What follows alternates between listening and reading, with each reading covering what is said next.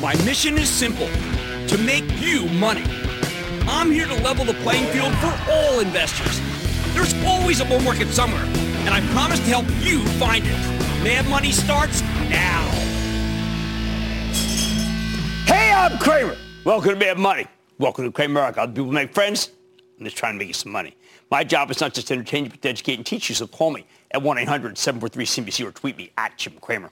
Last night, last night I told you not to overthink the run in the COVID stocks. Sometimes the market rallies and it makes perfect sense. But then there are days like today when I can't take how stupidly bullish this market can be. The Dow gaining 164 points, S&P advancing 0.36%, Nasdaq climbing 0.35%. Now, you often hear people complain that the whole thing's being manipulated. Do you ever look at my Twitter file? It's like the manipulation company.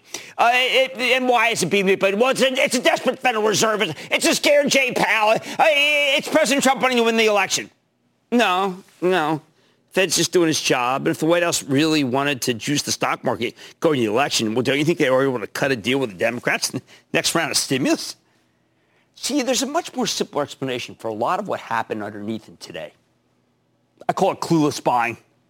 I always say you should never underestimate the Wall Street promotion machine, but there's a corollary to that. Never underestimate the power of enthusiastic buyers who do not know what they're doing. Buy, buy, buy. They know nothing. They know nothing. They know nothing. Some people accuse me of taking the Jimmy Chill thing too far. They say I'm not willing to call people out for being morons uh, that I'm more likely to put retiring Clorox CEO Benno Dorer on the wall of fame than I am to put Ford's departing CEO, sorry, Jim Hackett on the wall of shame.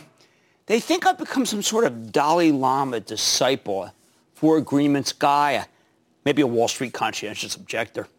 13 years ago yesterday, I screamed that the Fed knew nothing. They know nothing! As we were heading to the Great Recession. What happened to that, Cramer? Well, I don't know what to tell you. The Fed was totally clueless in 2007, but in 2020, they've been ahead of the curve every step of the way. Jay Powell, he may not be an epidemiologist, though he often plays one at the meetings where other Fed governors want to engage in wishful thinking about how we're almost out of the COVID woods. yeah, I mean, at least he knows. He knew ahead of time. Got to hand it to him. How, as opposed to the other guys last time, 2007, how about our elected leaders? Look, it's absolutely insane that Congress hasn't passed another stimulus package, that they let the expanded jobless benefits lapse, that there appears to be no strategy or no plan. But that's politics in America. And at a certain point, yelling about this stuff is like bashing your head against the wall. No, thank you. I like my head. So today I'm reserving my wrath for the know-nothing buyers who seem to have taken a permanent intellectual summer vacation. I can't influence the Fed, and I can't. I, I, I, don't have a lot of heft in Congress. I know you think I do. But maybe, just maybe, I can berate some ignorant traders into managing their money more responsibly. And that's tonight's object lesson. So I want to start Sorrento Therapeutics. You might have seen, might have seen them on Closing Bell. Sorrento Therapeutics is a company I've championed repeatedly since June when the stock was trading at $4. And management told us how they were working on both a treatment for COVID and a prophylactic, which I had thought was something else before I started getting involved with this COVID thing. I recommended it again several weeks ago when the stock was 8 bucks and the company told us they were making a ton of progress. I told you Sorrento had many shots on goal. You might have thought I was talking about some city in Italy where uh, Enrico Caruso used to hang out. No, I said many shots on goal. That it was exactly the kind of COVID drug stock that you should be speculating on. Well, I, had been skeptical myself, though. I called Meg Terrell, our terrific biotech expert, to be sure I wasn't off track. And then I listened to Dr. Henry Ji, the chairman and CEO, who told a terrific story. Sure enough, last Wednesday, now not tomorrow, because that wouldn't be last, that'd be tomorrow.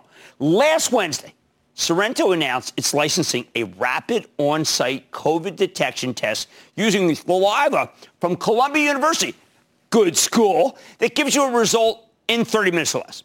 Their test doesn't need to be shipped to a reference lab, which is, by the way, Mr. President, is the big bottleneck in the country. You're letting them get away with it. And it also has to be very accurate. Sorrento's marketing it under the name COVIDtrace. And you can potentially take the test at home one day. The whole thing's in a single tube. Oh, and no swab up your nose. You know, when they jam it up your nose, you may not realize. First, they tell you it's going to be 10 seconds, but it's really 12. And it's really one of those one Mississippi, two Mississippi jobs. Ah! Anyway, when I saw the news, I told my wife about it. Lisa is her name. And we're finally going to get out of this mess because Sorrento figured it out. And then she told me she always wanted to go to Sorrento. But that was apropos of absolutely nothing. No, I said, I'm talking about Sorrento Therapeutics. But the stock at eight, and of course, what she said, she goes, we couldn't go to Sorrento anyway. We're not allowed to go to Italy. But she didn't get it. See, Sorrento was at $8 and change. It did nothing on the, on the release. Nothing. No reaction. So either the market was being very stupid or something well, let's say someone knew something. Maybe Sorrento was being too promotional, Moderna-like. Maybe there was a problem we didn't know about. Turns out the market was just stupid. Because today, on the exact same news, nothing has happened. Nothing has happened. On the exact same news from last Wednesday, Sorrento rallied 31% to just under 13.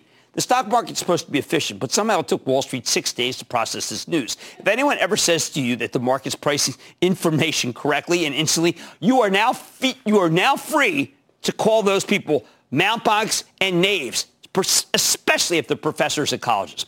Or how about this? On July 23rd, we learned that Intel, yeah, Intel, was having problems manufacturing their new 7 nanometer transistor, which is supposed to be the holy grail for everyone involved in tech hardware, the server the server kings.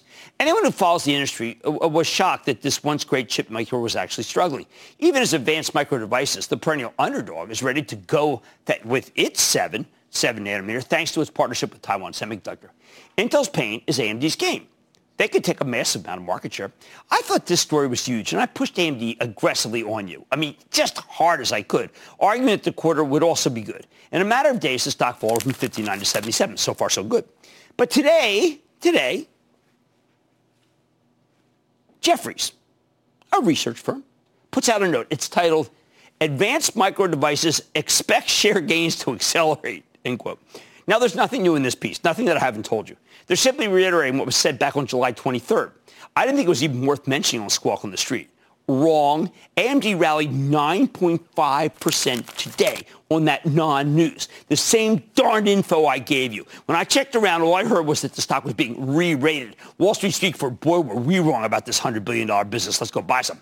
Now, I love AMD. You know that. Oh, come on. I wear it on my sleeves. Uh, but uh, you could have easily gotten in, in, into this one in the mid-60s on the same news a week and a half ago. Frankly, I've been recommending this stock since it was trading at $5. When CEO Lisa Su schooled me about how her company had a roadmap that would allow them to beat Intel, and it sure did. Finally, maybe the dumbest action of the year is this run in BP today. Yeah, the old British Petroleum. Think Macondo. Back in February, BP raised its dividend by 2.4%. Raised, okay? You hear me? February, raised. Making the case that the world of oil was getting better and better and they wanted to return money to shareholders because things were so rosy. So what happened when they boosted that dividend? The stock immediately flew up almost 5% pre-pandemic. Today, the company announces a record loss, pronounces its prospects incredibly grim, offers to pivot to lower carbon. Uh, uh, it's an oil company. And cuts the dividend in half. Not only are they telling you business is terrible, uh, BP is trying to distance itself from crude while preserving cash, but maybe that dividend hike was a mistake. All right, so how much was that stock down? I mean, wow, what a what a parade of horrors. Are you kidding me? BP stock rallied 7.5%. That's a bigger gain than when they got, they got in February when they told you business was great and they raised the dividend. Stupid is as stupid does. And I also didn't know. It turns out the big buyer today was someone by the name of Navin Johnson. The bottom line, sometimes the stock market roars and makes perfect sense. But there's also plenty of stupidity especially during earnings season when there's so much news that it's hard to keep track of what's going on. So the next time you see something totally crazy, it might not, well, it's not going to be the Fed. It might not be the president. It may just be standard garden variety idiocy. Ron in Alabama. Ron. Hey, Jim. How are you doing? This is Ron from Alabama. Well, Ron, how second, are you today? I'm awesome. Okay. Um, I'm a second second time caller, so you're going to get a double roll tide booyah. Oh man, well I was going to do Sweet Home Alabama, but I like yours. But then all the other people, all the other schools in Alabama get mad at me, so I'll let you be the guy. What's going on? Okay, so I turned 59 and a half this year, and I rolled my 401k to Schwab so I can get more choices. Okay. So, so right now I'm all in cash, but previously really? I had 40%. Yeah, they made me liquidate. Previously I had 40% in a fund called TRLGX, which is essentially the FANG stocks. Oh, okay, yeah. So my, a lot of people put those together and get get a fee for it. It's terrific business for them, not so for you. So go ahead. Yeah. So I'm uh, thinking in terms like you think about cherry picking the best out of that. But my question is, given the run up, should I put my 40% into FANG all at once?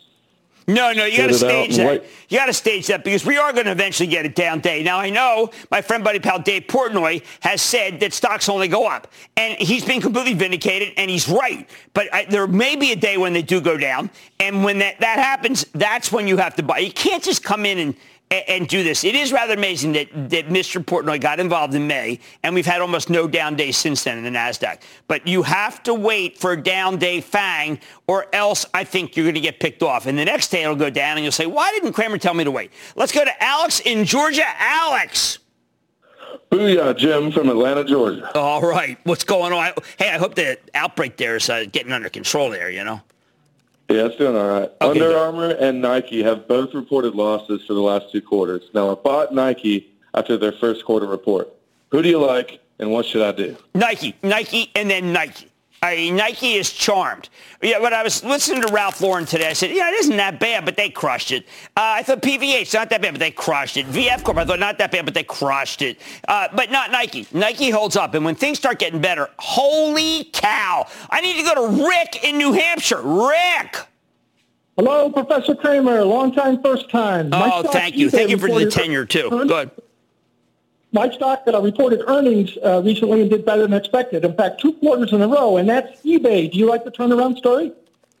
You know, I'm surprised that eBay's not doing better, though. I mean, look, it's doing well. And my friend Ben Stoto, who works with me and is uh, my left brain, uh, is saying, listen, this is really the one we should be focused on. I haven't focused on it enough because I'm so busy saying that I like Etsy and I like Shopify and I like Square and I like PayPal. And I just keep saying those over and over again because they're right. But let me add Sorrento and now Novavax, which apparently everybody likes. Sometimes the market makes sense. Other times, it's idiocy meets lunacy. Tale told by an idiot full of sound and fury, signifying nothing. I'm Mad Money tonight. Can business triumph over these challenging times? I'll give you my take. Then, time to brace for an electric slide. Tesla might be soaring, but I'll tell you what it could be time to pump the brakes on in the space. But first, let's take a bite out of B&G Foods. I'm eyeing a company, which is actually Green Giant, to see how the pandemic is impacting profits. So stay with Cramer. Don't miss a second of Mad Money. Follow at Jim Cramer on Twitter. Have a question? Tweet Cramer. Hashtag mad tweets. Send Jim an email to madmoney at cnbc.com or give us a call at 1 800 743 CNBC. Miss something? Head to madmoney.cnbc.com.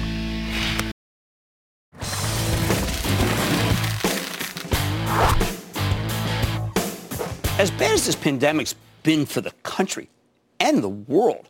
It's given a whole cadre of packaged food companies a new lease on life. Take B&G Foods. You know them as Cream of Wheat, Ortega, uh, Polaner, Vermont Maid, B&M beans, B&G pickles, or most importantly, Green Giant frozen vegetables. From mid-2016 through this past March, this stock was untouchable, tumbling from the low 50s all the way down to 10 and change. Uh, for the past five months, though, this stock has been unstoppable. Stocks rallied a quick five bucks since the, we last checked in with them in early June, climbing to 29 and change as of today. Now, I was a little worried when B&G reported last Thursday because, well, the stock was coming in hot but they gave you their second blowout in a row with 38% sales growth, translating into a 10-cent earnings beat off a 61-cent basis. They're still not providing explicit forward guidance. It is pretty hard to forecast out there, but they did tell us they continue to see sales and earnings materially exceeding their pre-pandemic full-year forecast from February. Even after this incredible run, the stock sells for just 15 times next year's earnings, bountiful 6.4% yield. So could it have even more upside, or do we need to worry about what happens when we get COVID contained? Let's take a closer look with Ken Romanzi. He's the president and CEO of B&G Foods. Find out more about the quarter and where his company's headed. Mr. Romanzi, welcome back to Mad Money. Hello, Jim. Thanks so much for having me back. Great oh, to be here. Oh, oh, terrific, Ken. Now, I've got to tell you, the thing that I found was most encouraging is while people are worried about what happens when COVID goes away or if goes away, the number of new households that are trying your food, I think that's a staggering metric that we should all be focused on, correct? Yes, well, new households and also their indication in terms of be, coming back for more in terms of repeat purchase is terrific. But in fact, you know, new households are the lifeblood of any business but our, our existing households, and we're, we're in over 80% of U.S. households with at least one B&G brand, they're making the majority of our, of our sales growth. And then the new households are kind of icing on the top of the cake. So uh, it just it just translated to an outstanding quarter. Now, uh, one of the things that I, am really very excited about your company is, is that while it's it's acquired and traded and gotten rid of and added, what you're doing right now to expand the aisle for Green Giant, I want you to tell people because it's all the exciting stuff that I know, not just millennials, but people my generation like. Well, yes, Green Giant is really a great story. Um, when B&G purchased Green Giant in 2016, it had been in decline for many years. And literally, the company reawakened the giant through innovation, really bringing uh, innovation, the first uh, in a long time, time to the category. Things like rice vegetables, um, uh, spiralized vegetables, um, products made uh, from vegetables that go after other carbohydrate type products like potatoes. Now we're going into pasta, pizza, and pizza crusts. We're going into the dry rice aisle. So we're we're we're driving a lot of great carbohydrate replacement alternatives with products that are made from vegetables. So now instead of just launching new products in the frozen vegetable set, we're now expanding throughout the frozen and now the dry grocery aisle. Um, you know, vegetables, you know, we've always been told as a kid, eat your fruits and vegetables. And um, while Green Giant um, has its core mainstay kind of mainstream vegetables, the innovation that um, the company has developed and launched since the fall of 2016 is staggering. The, the products have cumulatively sold over a half a billion dollars of retail since the first new products were launched. And they continue to drive terrific growth for us. I was also thrilled that, that Ken, you did something that I've always hoped this company would do, which is that you have dashes, which we all, I use dashes because I was told when I was a little boy that salt kills you. Um, and you finally, and you put it on Green Giant, which makes all the sense in the world. Yes, this fall, it's probably one of our first ever uh, combining two products. So uh, we're going to be selling Green Giant with Mrs. Dash already used as a seasoning in the product. Product. So you know, convenience is very important. Healthy eating is very important. So that's a great combination of two really great, good for you brands. So before I do the piece, I go into my pantry and I'm thinking, well, I don't know. I mean, what is the stuff he bought? And there's Clabber Girl. I mean, I guess it's in everybody's pantry, huh? Well, Clabber Girl is a terrific acquisition we made in 2019. Um, it, it, it has over a 90 share of the baking powder market. We also have a little bit of share of baking soda and cornstarch when our retail customers want a one-stop shop solution. It was a terrific acquisition. The company was very well run and folding it into our company uh, really at full stride uh, allowed us to get synergies and things like distribution um, and things of that nature uh, but it's been a terrific acquisition. The, we brought some wonderful people along with us with a, a terrific manufacturing facility in Terre Haute, Indiana. Um, we actually had some representatives from that uh, facility uh, virtually ring the, the closing bell at the New York Stock Exchange last month. A, a great way to honor our employees and heroes working through this pandemic. Um, and and it just so happens now that it was a great company before, but now people are back into baking. So you have to have baking powder to bake. And we have, have over a 90 share of the baking powder market, and that business is performing beyond our wildest expectations with I think our consumption in the second quarter was up 60 or 70 percent versus the prior year and still growing nicely. Well, you, there is an undercurrent always about, okay, so what happens when things end? You were talking about uh, people are learning about how to cook. And which is kind of a lost art because we all went out so often. That's got to be something that lasts past the pandemic. Well, you know, Jim, it's it's funny. I was hoping you'd you'd put us as part of your uh, your COVID nineteen uh, um, portfolio. However, forget COVID nineteen for a second. I haven't talked to any company. A lot of my consumer packaged goods peers been talking to a lot of our banking companies, and there isn't one company I've talked to or heard about that says when COVID's over, we're going back with everybody coming to the office five days a week. Every single company I've talked to have said not sure I'm bringing everybody back because remote work is working really well. And of the people that are coming back, probably not bringing them back five days a week in order to allow people to take advantage of better work-life balance. So there could be a vaccine tomorrow, but I don't know of any company so far that I've talked to that says they're going back full bore the way they did. So I think post-COVID, people will be working more at home, which means right. people will be eating more breakfast at home, which means Absolutely. you can run down um, at lunchtime and throw a banana bread in the oven, baking. Um, and our categories are just perfectly positioned between vegetables, meals, including snacks, breakfast, lunch, and dinner, condiments, spices and seasonings, um, baking, um, and, and, and just perfect. And we're across the pantry. We're in every aisle, uh, dried food aisle in the store, plus the frozen aisle. We even have some brands that merchandise in the deli aisle. So we're, we're in the pantry, we're in the freezer, we're, we're ready to, right.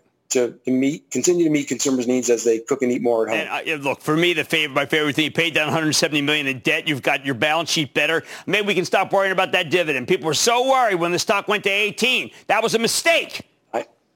I know, I know. We keep telling them the dividend was safe. The dividend was safe. You know, um, we never talk in the boardroom about anything other than you know how much we're going to increase the dividend. So, so we don't talk about you know we don't really have any plans to cut the dividend. We're committed to the dividend, as you know, Jim. You followed the company early on. That's why this this company was created. Right. Um, and we're we're very happy to have just announced our 64th consecutive dividend.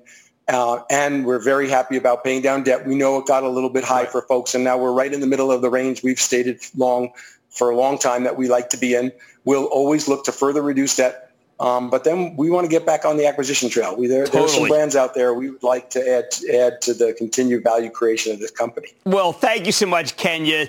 Uh, the doubters don't know what to do now, but the buyers know that you've got a fantastic set of brands and a much better balance sheet. That's Ken Romanzi, the president and CEO of B&G Foods. Mad Money's back after the break.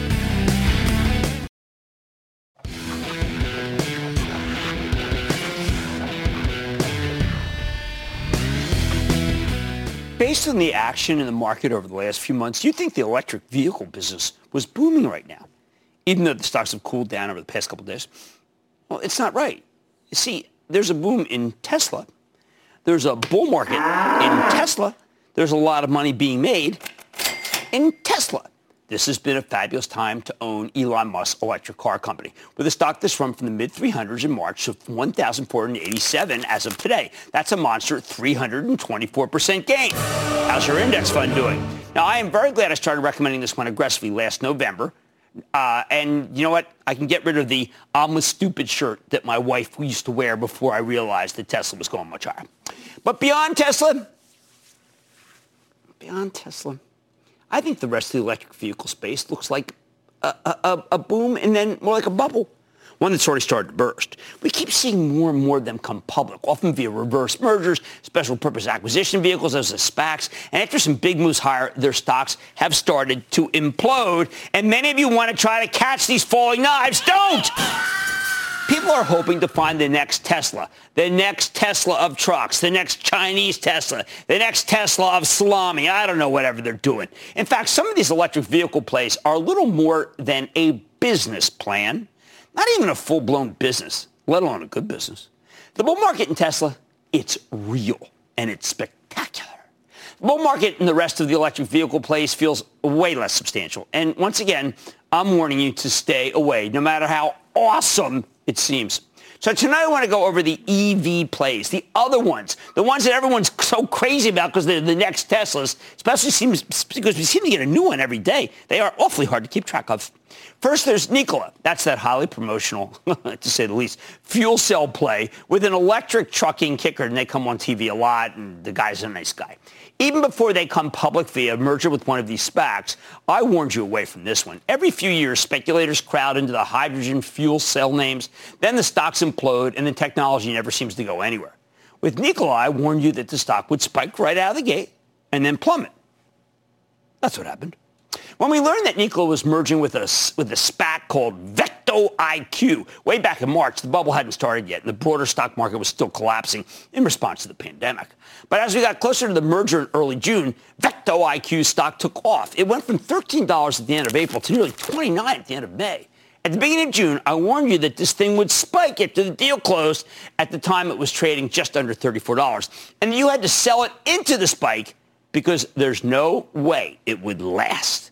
Within a few days, Nikola's stock nearly tripled to an intraday high of 9 $94 before closing at just under $80. Oh my God, that is one of those horrible pirouettes that all the chartists would tell you means it's the end. And this one has been indeed free fall downhill from here.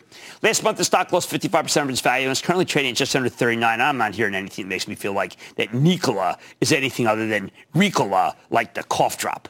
How did I, how did I see this coming? Okay, I figured the hype would give you one big move higher, but beyond the hype, there wasn't much there other than the people who were going to hector me endlessly in my Twitter feed because I made that Ricola joke. Nikola's got no products. That's always, by the way, a, a, suboptimal way to run a business. They're working on an electric truck for next year, but the real plan is a hydrogen fuel cell powered truck for 2023. In other words, most of the value here is in the idea, the concept. And that simply can't justify a $25 billion valuation, where Nikola was not long ago. Really, it was at 25 billion, or even a 14 billion valuation where it is right now. Ideas per share, well, it's still not a spectacular metric. As crazy as this market is, it's still not buying ideas per share. In some ways, Nikola's stock was a victim of its own success. The big rally meant that a whole lot of warrants were becoming more valuable. 24 million warrants that let their owners buy the stock at 1150. Those warrants became exercisable a couple weeks ago, and Nikola also registered 53 million shares owned by their private investors, meaning the stock market got flooded with new supply. Thanks for nothing. Now the company just reported tonight, and the stock got hammered in after-hours trading. I don't know what people expected. They don't have any products to sell yet, so why could they have any concrete orders? You know, let me think about that for a second. I mean, orders that I look, they have orders, but they're not building big factories like in China and Berlin and stuff like that. Next up, there's NIO, NIO, the Chinese Tesla. This thing came public in September of 2018, and the stock spiked early last year after a rosy segment on 60 Minutes, nonetheless, before coming back to earth when we got multiple reports of battery fires across China that led to a massive earnings shortfall. At its lows earlier this year, NIO was trading at two bucks. But as Tesla exploded higher over the last few weeks, NIO caught fire too, metaphorically only. The stock surged to 16 at, at, its highs last month. It's pulled back to 13 and change today. It's still up dramatically. I think Goldman Sachs tells the tale perfectly here. They upgraded NIO from neutral to buy in early June when it was trading at 4. They downgraded it to neutral at 6, then slapped a sell on the stock after it broke out into the teens. I think they're going to be dead right. I'm very skeptical of NIO. First, they've got negative gross margins, what they make after the cost of goods sold. In other words, they're a long way from profitability, unlike Tesla, which has reported four straight profitable quarters. Second, NIO's not really the Chinese Tesla. That's, well, uh, the Chinese Tesla is Tesla, which has a major factory in Shanghai, and they're already selling a lot more cars than NIO. We got another Chinese electric vehicle IPO last week, Li Auto. They make a premium smart electric SUV, and they say they're the first to successfully commercialize extended range electric vehicles in China. But the company only started producing its first model in any meaningful volume last November. Uh, they sold a total of 10,400 units. Total. Stock came public at 11.50 here in America, spiked to 16 which is about where it stayed. Even if Li Auto was totally legit, something I bet Trump's chief ed, uh, uh, trade advisor Peter Navarro would dispute. The problem is that the market's being glutted with electric vehicle stocks. By the end of the year, we're going to have another Chinese IPO, Xpeng, which is Li Auto's direct competitor. These speculative bull markets tend to run out of juice when there's too much supply because their stocks lose their scarcity value. I was skeptical of Chinese IPOs even before the trade war. Uh, but now, just Google Luckin Coffee, please.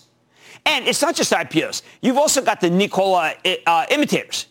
And the Nikola imitators are everywhere. They're merging with special purpose acquisition companies. There's Tortoise Acquisition. Everybody loves that one, which is buying Hyliion, a company that's developed powertrains for hybrid electric trucks. Tortoise spiked from 10 to 35 right after the deal was announced, although it's now pulled back to 20 extremely speculative. Spartan Energy Acquisitions merging with an electric vehicle play called Fisker that's working on an electric SUV. Maybe it'll be a hit. But again, this is the stuff that dreams are made of. Yesterday, we heard that Diamond Peak Holdings is merging with Lordstown Motors, sold them on TV, which is a nine-month-old company that took over GM's old Chevy Cruze plant in Lordstown, Ohio. They're working on an electric pickup truck.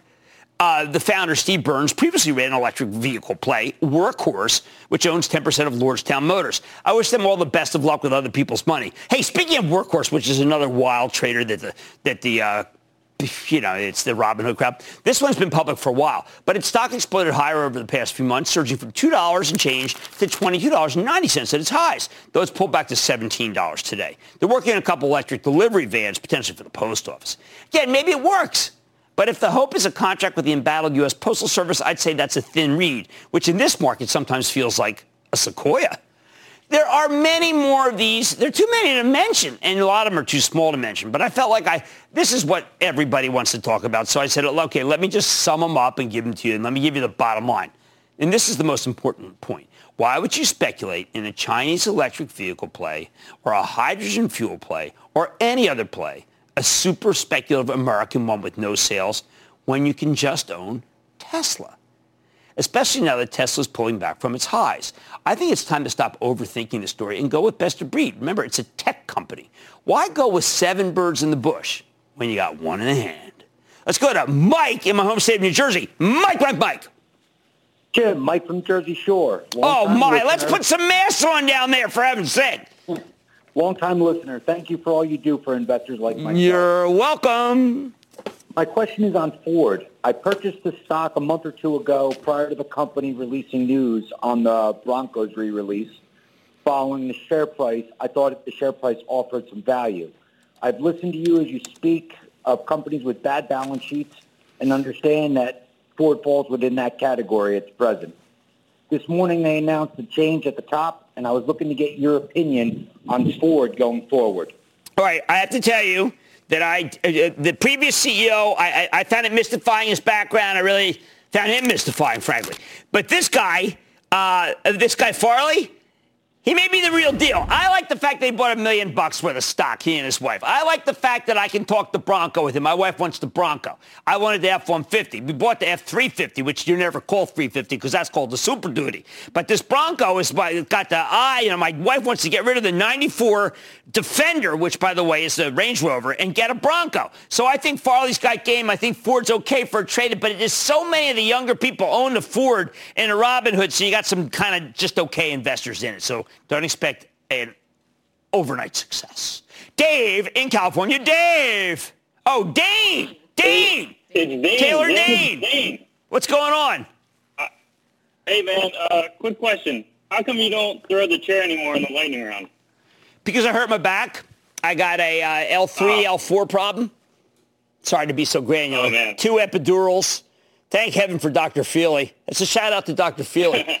Yeah, I hurt my back. It was really bad. It was like really stupid to do that because my back was killing me. I couldn't figure out like, you know, what was killing it. I said, well, I stopped throwing the chair. Back up better, but I still needed the epidurals. So what's up?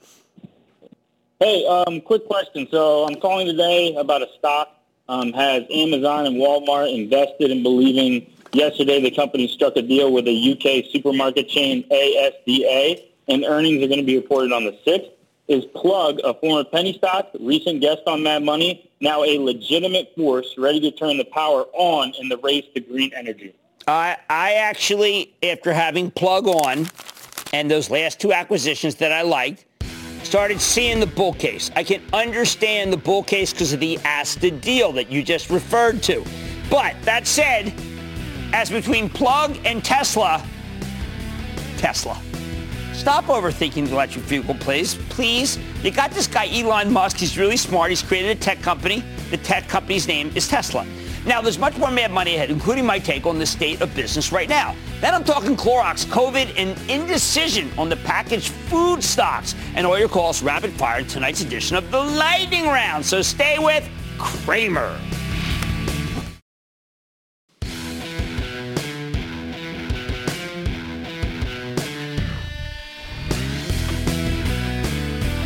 Can business triumph over the pandemic? Maybe in the abstract, but certainly not all businesses. Howard Schultz, the former CEO of Starbucks, came on Squawk Box this morning with a plea for the government to help small businesses, which are rapidly becoming an endangered species. Schultz is dead right. Without some sort of bailout from Washington, hard cash for all, eviction moratorium until the end of the year, expanded unemployment benefits, I feel we can say goodbye to a preponderance of small businesses simply don't have the cash to get through to the other side of the pandemic. Social distancing is the kiss of death for independent brick and mortar retailers, to say nothing of restaurants, as I know all too well. There's just not enough room for customers to spend in the places. Eh, the cost of serving them hasn't come down. If I'm going to have to get in line to get a, to go into a store and get my temperature taken, I don't know, Amazon. Don't get me wrong. We need social distancing to contain COVID. But we also need a government that's willing to deal with the inevitable consequences of these policies. If you can only have half as many customers, even as your costs stay the same, well, you're probably going to go out of business. It's pretty much arithmetic.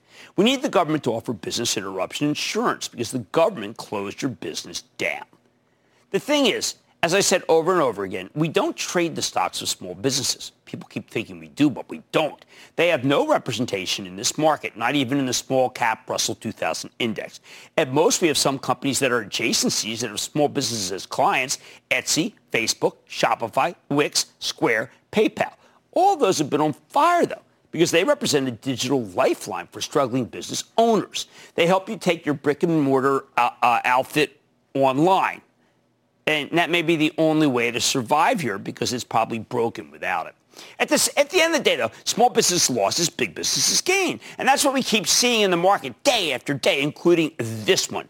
What propels the stocks of big businesses? Well, it starts with the macro, the big picture economic data. Today, the macro gave us the prism that we use to examine earnings. The first clue, another attempt by oil to crack into the low 40s. When the price of crude stalls or goes lower, we tend to revert to the Cramer COVID-19 100 hot list because oil is seen as a proxy for the broader economy. That makes sense. Today, the oil ran up 55 cents to 41.50. That is a welcome sign of some real demand. That's the ceiling. If it can punch us through, we're going to get more of these days.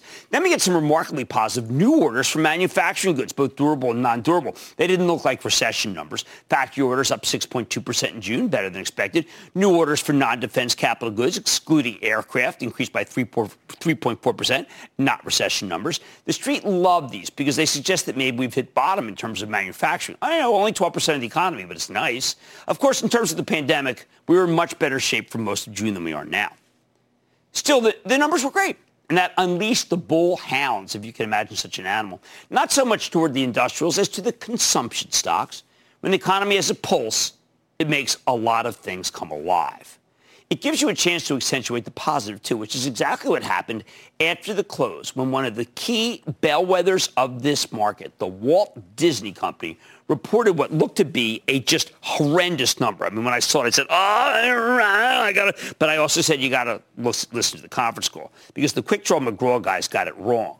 Initially, the stock dropped three bucks on the release. The results were grim, even as the earnings came in better than expected, excluding one-time items. The Disney Plus numbers initially did look terrible. But the help of the you of the day, people took heart that will be offering Mulan to their tens of millions of streaming subscribers. But here, get this catch. They're charging people $29.99 to watch. Disney's also launching an international direct-to-consumer general entertainment offering under the Star brand next year. They'll be hosting another st- streaming-focused investor day. Boy, that got people going last time. As did reports this time that they had 100 million streaming subscribers across all platforms, much better than expected. That more than blotted out the 85% drop in theme park revenue. Although, to be fair, who really thought it would be better than that? After the COVID surge in Florida and California, they didn't have a 90% drop. You're going to get some strange numbers going forward. Disney's ESPN has never had basketball in the summer months, and that will help with ads. Let's just say it's not as bad as we thought. Although the idea that the stock would climb six points on this smacks as much of a short squeeze as a celebration. Believe me, if the macro were weak, this stock would have sunk like a stone. But when you see better airline numbers like we had this morning, according to TSA, traffic up 43% month over month in July, you get the possibility of a saliva test that Sorrento talked about. You begin to have visions of a post-social distancing economy and long theme park lines again. And that's how the stock of Disney ended up so strong. That said, home entertainment is still the star of the show. We didn't get to see Take Two's Interactive Strauss Zelnick tonight. That was technical difficulties. You had a big storm here in the East. But the NBA 2K, Red Dead Redemption, and Grand Theft Auto franchises were on fire, and that gave you an almost 10-point game. The macro also helped the bank stocks, which are beginning to report that bad loans have increased. It's very subtle. It's in smaller print, but it's something you should that should have made you worry about the viability of their dividends. But people ignored it today. The banks are the biggest intersection between struggling small business and thriving stock market. Even as many reported okay numbers, uh, I, I, think the loan loss provisions they put aside this past quarter simply aren't big enough for the Fed or the Treasury to make peace with, particularly without some sort of compromise from Washington. I envision loan loss numbers so big that you'll want to sell the bank stocks in any strength here, particularly strengths from a stimulus bill and perhaps a good employment number on Friday. Oh, and who can resist buying some hotel and cruise shop stock ships when the numbers look good, right? Carnival, Norwegian, uh, Hilton, they all filled out some of the largest percentage gainers. So what can happen now? When you combine the macro with the prospect of a stimulus deal in Congress, You're going to see a big run in the retail stocks that are about to report. Remember, their competitors, the struggling small businesses, simply haven't been able to bounce back, so they got less competition, unessential. More of them fall by the wayside each day, and that is terrific for our old faves like Home Depot, Costco, which reports monthly numbers tomorrow night, Lowe's, Walmart, Target, and of course Amazon up nicely today, not to mention Dollar Tree, Dollar General, Burlington Stores, and even L Brands, although the latter is more of a self-help story.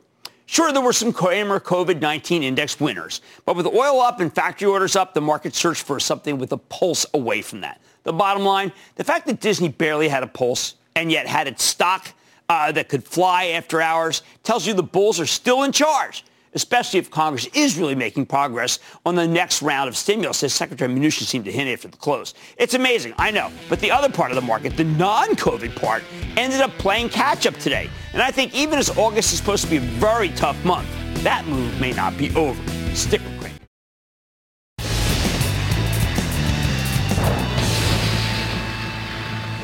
It is time. It's time for the night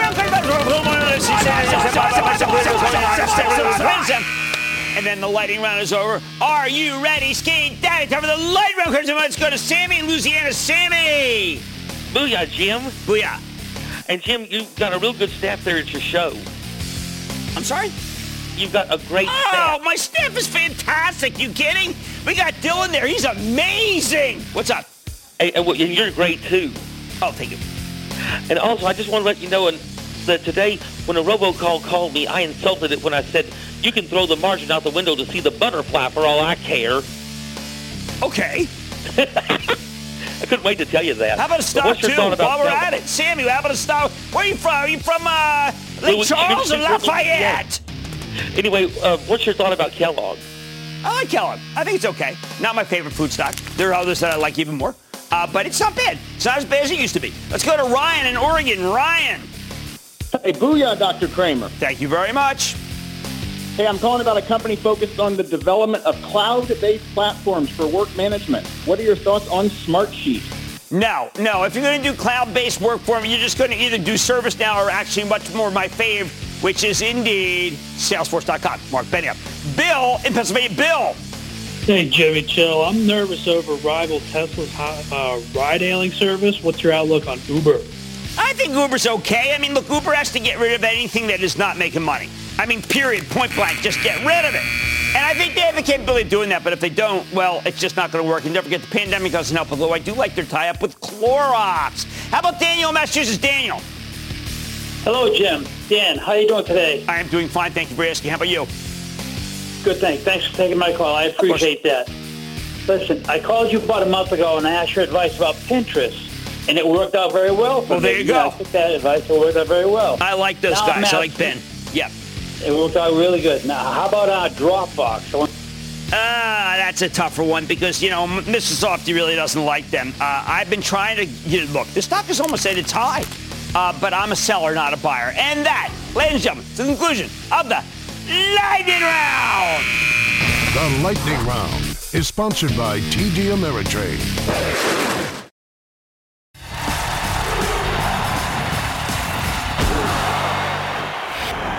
How long can the consumer packaged goods companies keep putting up such spectacular numbers? The problem is no one knows. Not even the CEOs, not the analysts, certainly not the investors. Yesterday, Clorox posted 24% organic growth. That's staggering. And nobody can figure out how much of that is sustainable versus how much is driven by the pandemic. So the stock falls $5 yesterday and then rallies $5 today. More of that baffling behavior I referenced at the top of the show it gets more confusing. Unlike the rest of the developed world, we don't have the virus contained. No other rich country has this kind of outbreak, not in Europe, not in Asia. Right now, we're more comparable to Mexico or Brazil. On, on the one hand, that could benefit a domestically focused company like Clorox, which you need because you got to make sure that something kills COVID. On the other hand, we got a recession. Historically, consumers trade down to cheaper knockoff brands in a recession. That hasn't happened so far. In part because we had those generous uh, jobless benefits until last week. In part because people are shopping online. And online, you're more likely to go with brands you trust. That's three levels of confusion. I think it's worth taking a closer look at each of them through the lens of Clorox, given that we just spoke to the fantastic outgoing CEO, Benno Dorer, last night. Yesterday, Clorox reported the biggest beat in this group by far. And that's the good news. The bad news, Doher gave us the most conservative outlook imaginable with a forecast that left a lot of room for a down year. No wonder this industry is so difficult to fathom. Clorox is very well run, but at the end of the day, they sell cleaning products and trash bags. So the analysts were circumspect. They, can't afford to recommend a stock with management flagging decelerating numbers. They didn't bother to go underneath and ask which categories, bleach, wipes, Hidden Valley dressing, Glad, Scentiva trash bags, love those, probiotics, Burt's Bees, might have gone from pandemic necessities to actual secular hygiene and stay-at-home necessities. So they were all kind of half-hearted today. Like I told you last night, I think Clorox was extremely conservative because Benno Dorer is stepping down as CEO, and he wants to make life easier for successor Linda Rendle if we happen to get a vaccine sooner than expected. But if you're like me and you think the pandemic's far from over, Clorox could be the best non-tech stock out there. What makes me so confident? Because Benno could have easily suspended guidance and let the analysts run wild with their imagination. But they're, uh, with the, those conservative numbers, they're forced to take down their estimates. Meanwhile, we're headed into cold and flu season where wiping off of a sneezed-on snot surface will be more important, I think, than ever. I don't know if you agree with me, but if you don't, you're out of your mind. Plus, I think they'll sell uh, plenty of Kingsfords and cleaning products at Hidden Valley Ranch. People are stuck at home, and, and you want to barbecue outside. Here's what really matters, though. If you think we'll get a vaccine or a treatment sooner than expected, then you sell the stock of Clorox. If you think it will take longer, you buy the stock of Clorox. My gut tells me it is more upside, although after today's move, you might want to wait for the next pullback before you pull the trigger. Stick with Cramer.